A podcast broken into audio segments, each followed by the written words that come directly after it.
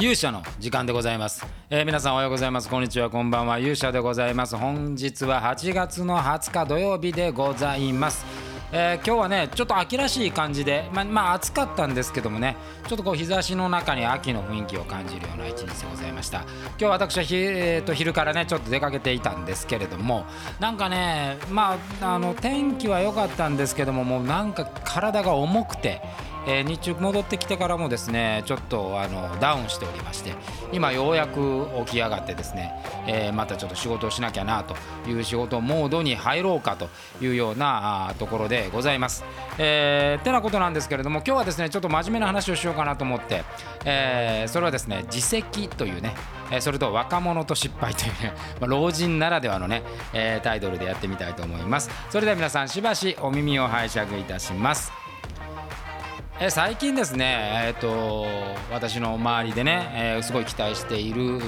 若者がですね、まあ、2名ほどなんですけども、まあ、大きな失敗を犯しましてですね、えー、まあ、大失敗と言ってもいいでしょう、まあ、そういう状態になってですね、まあ、その人たちとね話す機会があったんですけど、まあ、割とこうで昨日ちょっと話をしましたけどこう研修企業の研修なんかやってますんでまあそういうケースに会うことがめちゃくちゃ多いわけですよ。まあ私自体もね魔界なんかも含めて若い人と一緒にやる仕事も多いんでまあそんな中でですね、えー、大きな失敗をまあ犯すということもあります。で、えーまあ、失敗っていうのはね、まあ、全体、まあ、関わってることの全体の中にも悪影響を当然及ぼすんで、まあ、そのことについてどうするかっていうことを考えなければいけないんですけども、まあ、ここはね私ねいつもね考えていることがあってまずその起こった事象に対して、えー、自分自身が責任をちゃんと感じてくれているかということですね。で責任を感じているかどうかっていうことは、まあ、最初の第一声によると思っていて。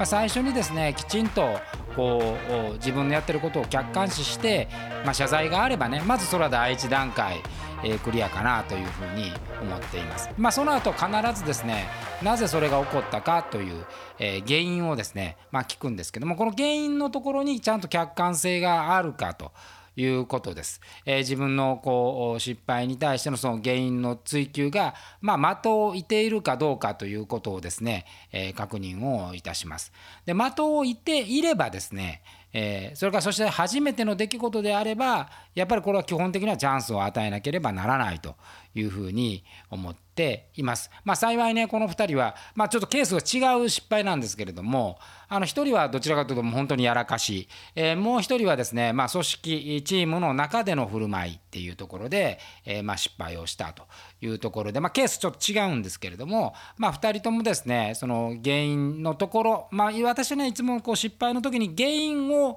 どう捉えるかっていうことをあのすごく大事に考えているわけです。その原因の元となったね出来事っていうことをちゃんと自分が理解をしていてその理解に対してどうすべきであったかっていうことをあのちゃんと導き出せているならばですね、まあ、なんとかやっぱりチャンスを与えてあげようというふうに思うわけでございます。でこの原因が自分の中でしっかりとつかめてなかったりするとですね、えー、まあ、チャンスを与えても原因の究明ができてないんですからそれに対する対策があまあ、打てないということになるんでその場合はやっぱりちょっと考えなきゃいけないと。状況を整理したりですね、まあ、例えばそれが何らかのポジションがある人だったら一旦ポジションを外すみたいなことも考えなければいけないなというふうに思っています。で一方ですねあのーまあ、これはダメだなと思う、まあ、そのダメだなと思うケースの方が大きいんですけどやっぱりこう、まあ、自分もそうでしたけれどもあの失敗に対してのアプローチの中でですねやっぱり最初にこう、まあ、言い訳が出てきてしまうとかあ、まあ、やっぱ視座がね変わると。これあの企業の研修とかやってても、まあ、すごく思うんですけどもこれは別にあの年齢関係ないです。若い人とか、えー、年がいってるとかっても全然関係ないですけどもあの年齢関係なく2通りあって、まあ、自分のことは棚に上げてですね組織全体が悪いと、まあ、組織のまあ制度の矛盾とかね、えー、組織の在り方の矛盾とかっていうことをまあそれを理由に挙げるっていう人が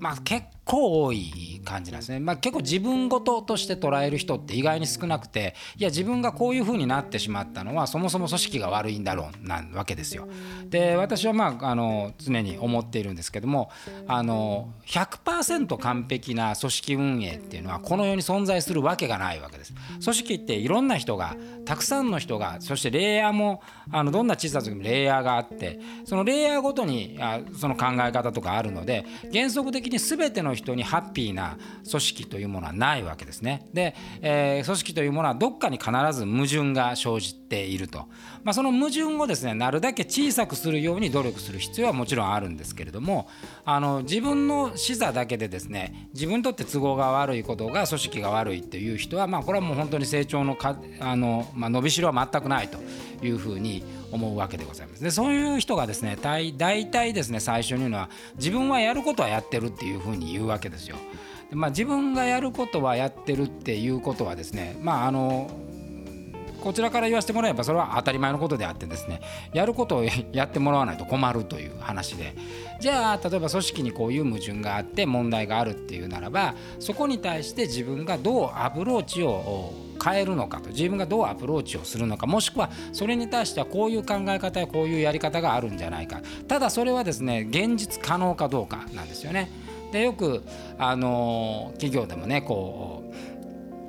うでまあアンケートみたいなことを取ってでまあここもここなんかもうめちゃくちゃ分かりやすいんですよ。あの大体まあ経営者はですねなるだけ安い労働単価でですねなるだけ高いパフォーマンスを求めるまあそれの方が利益が出ますからねって求めるしで逆に、えー、労働者側から言うとなるだけ楽な仕事で高い給料が欲しいとこうなるわけですよ。でこれはま人間が持ってるあのその内なるね欲求なんでこれはどっちが悪いというわけでもないですがこれはこの2つって、まあ、そもそも矛盾してるわけですよ。この矛盾をですねいろんな形で、まあ、なるだけこの2つの矛盾がですねえー、少なくなるようにしなきゃいけない。だから100ゼロっていう人が結構多くて自分にとって都合のいいことを100でそれでなければ全部ゼロみたいな人が結構いるわけですけどこれはでもそもそも論論に値しないわけですよ。この100と0の間をまあ探して一番効率のいい。そのためにはお互いが歩み寄る必要があるというようなことを思うわけですけど結構この100ゼロ論っていうのは最近はめちゃくちゃ増えてるなというふうに思っています。まあ、これは一つはねやっぱりツイッターなんかもそうですけど YouTube なんかでもそうですけどやっぱり極端に偏った言説とか偏った意見ってやっぱり支持受けるわけですよ。だって、えーと、半分半分いるわけですから。あのそういうこう極端、まあ、例えば、働かない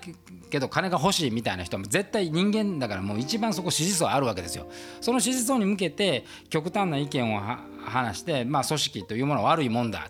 えー、みたいなことをやるとやっぱそれに一定の支持者はつくわけですよね。でまあ逆もしかりですよ、えー、儲ける儲けるためにはこうした方がいいっていうもう極論みたいなところ、まあ、要はあのバカなやつはダメだみたいなね、えー、極論も、まあ、同じ言説で、まあ、偏ればそこに支持者は半々なんで集まるんですけどもそれってじゃあ現実的なものかというと一切現実ではないと。だからその2つの矛盾っていうのはですね解決されないまま当然どちらの支持者もあの減らないままあ言説だけが価値を持つみたいなね不思議な状態が起こってくるわけでございます。でまあ私はどっちかというとあのあんまりそういうものは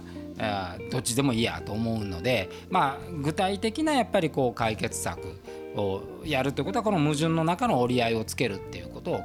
えるというふうに思っています。でまあこのあの冒頭に戻った、えー、2人はですねまあ自分の失敗をよく理解もしていましたし、まあ、1人はですねちょっと時間はかかる。一人はその環境整備をしなきゃいけないんで環境整備をしようねという形で、えー、ここからはね大事なのは実はプランニングなんですよね。あのその問題の解決に対して PDCA を回さなきゃいけないんで、えー、どれぐらいの期間で何をしてっていうことをあの明確にしていくということが必要です。でもう一人の方はこうチームの中のところで起こっているので、まあ、それはですねあの明らかに人を動かすというよりは自分を動かすというふうにこうえー、他人を動かすというベクトルから自分が動くっていうベクトルに変えると、えー、大体解決するんじゃないかなというふうに思っているので、まあ、そういうことをしましょうよというふうに、ま、指導したあものでございます。まあまあこれはね、あのー私もですね、えー、若い頃今うちの会長なんですけど会長にもまあ本当に若い間はもうつけ上がってたんでねもう散々迷惑をかけましたしでその時に、えー、うちの会長はね私に対して必ずそのチャンスを与えてくれたというところがありました、えー、ポジションも下げずにですねその問題に対してまあその問題の処理はもちろんあの、ね、責任持ってしなきゃいけなかったですけれども、まあ、期待をかけてですねおそらく相当そのハレーションもありましたし、えー、私に対する反発なんかもむちゃくちゃあったと思うんですけども、まあ、その中で、えー、まあ後ろ支えというかあの指導してくれたことが今にも私にもねこうあのつながってくるということなんで、まあ、これはまあ年齢が過ぎてくればね同じようにやらなきゃいけないというふうに思って、えー、接しているところでございます。まあただこう今あの本当に昨日もちょっと企業研修だったんで思ったんですけどやっぱ責任取りたくないとか、えー、と自分のポジション以上のことをしたくないとか、えー、楽したいとかっていう人がちょっとやっぱりこう割合的に増えてきたかなっていう気がしますね。これ多分あの社会全体がねやっぱり閉塞感が出てくるとそのやった運動量に見合うその成長ってなかなかねマーケットがシュリンクすると、え起こらないのでまあどうしてもそういう形になるとは思うんですけどまあそれ以前にやっぱりこのなんですねこれも一つのあまあなんていうんですかねえー、反作用みたいなところがあるんですやっぱり YouTube とか Twitter とか、えーまあ、Facebook とか、えー、Instagram とかこういうもんが出てきてですね、えー我々の頃はねそういうもんなかったんですけどこれいろんな人が一つはいろんなことを表現できる、まあ、力のない名のない人でもですね世の中に対して声を上げるという非常に大きなプラスがある一方でですねあそういうこうなんなんていうんですかね自分のこう極論を振りかざして人間ってやっぱり自分が極論を振りかざしてそれに賛同してくれるとその賛同された数を見てですねこれが正義だと思う癖があるので、えー、そういう形で、えー、極端な、まあ、思考を育てやすいと。でちなみに極端な思考って絶対成功しないんで、えー、それが世の中を動かすこともないですからずっと先ほど言ったように同じような不満を持ち続けると。で結局持ち続けてるけど行動を起こさないので、まあ、結果的に何も良くならないということが起こってしまうと。これが今の状態ではないのかなというふうに思います。まあそんな中でねそこを嘆いていても仕方がないんでそういう時に一番大事なのはやっぱりスターの誕生なんですよね。そういう閉塞感をぶち破る、えー、人たちが、まあ、たくさん出てくるっていうことなんで。でそれってやっぱり、えー、私みたいなね老人ではなくてですねやっぱ若い世代から、まあ、どんどん出ていかなきゃいけないということでやっぱ我々の世代はそういう若い世代そうスターになるようなね若い世代をこう後押ししていくと今まあ例えばスポーツの世界だったらね、えー、大谷翔平もそうですし井上尚弥もそうですしあのそういうこう世界をびっくりさせるようなですねスーパースターっていうのがいっぱい出てきているわけですよ。でこれはやっぱりその人たちが世のに羽ばたいているっていうのは、まあ、我々ぐらいの世代の人たちのま支えがあってこそのことで、まあ、これはだからみんなで作っているというようなものなので、まあ、私もねあのこういう仕事をしている以上ですねそういう若いスターをね出すようなそういう仕事をねこれからもしていきたいなというふうに思います。ということでちょっと真面目な話を今日はしてしまいましたが、えー、勇者の時間でございました。えー、また次回お会いしましょう。さようなら。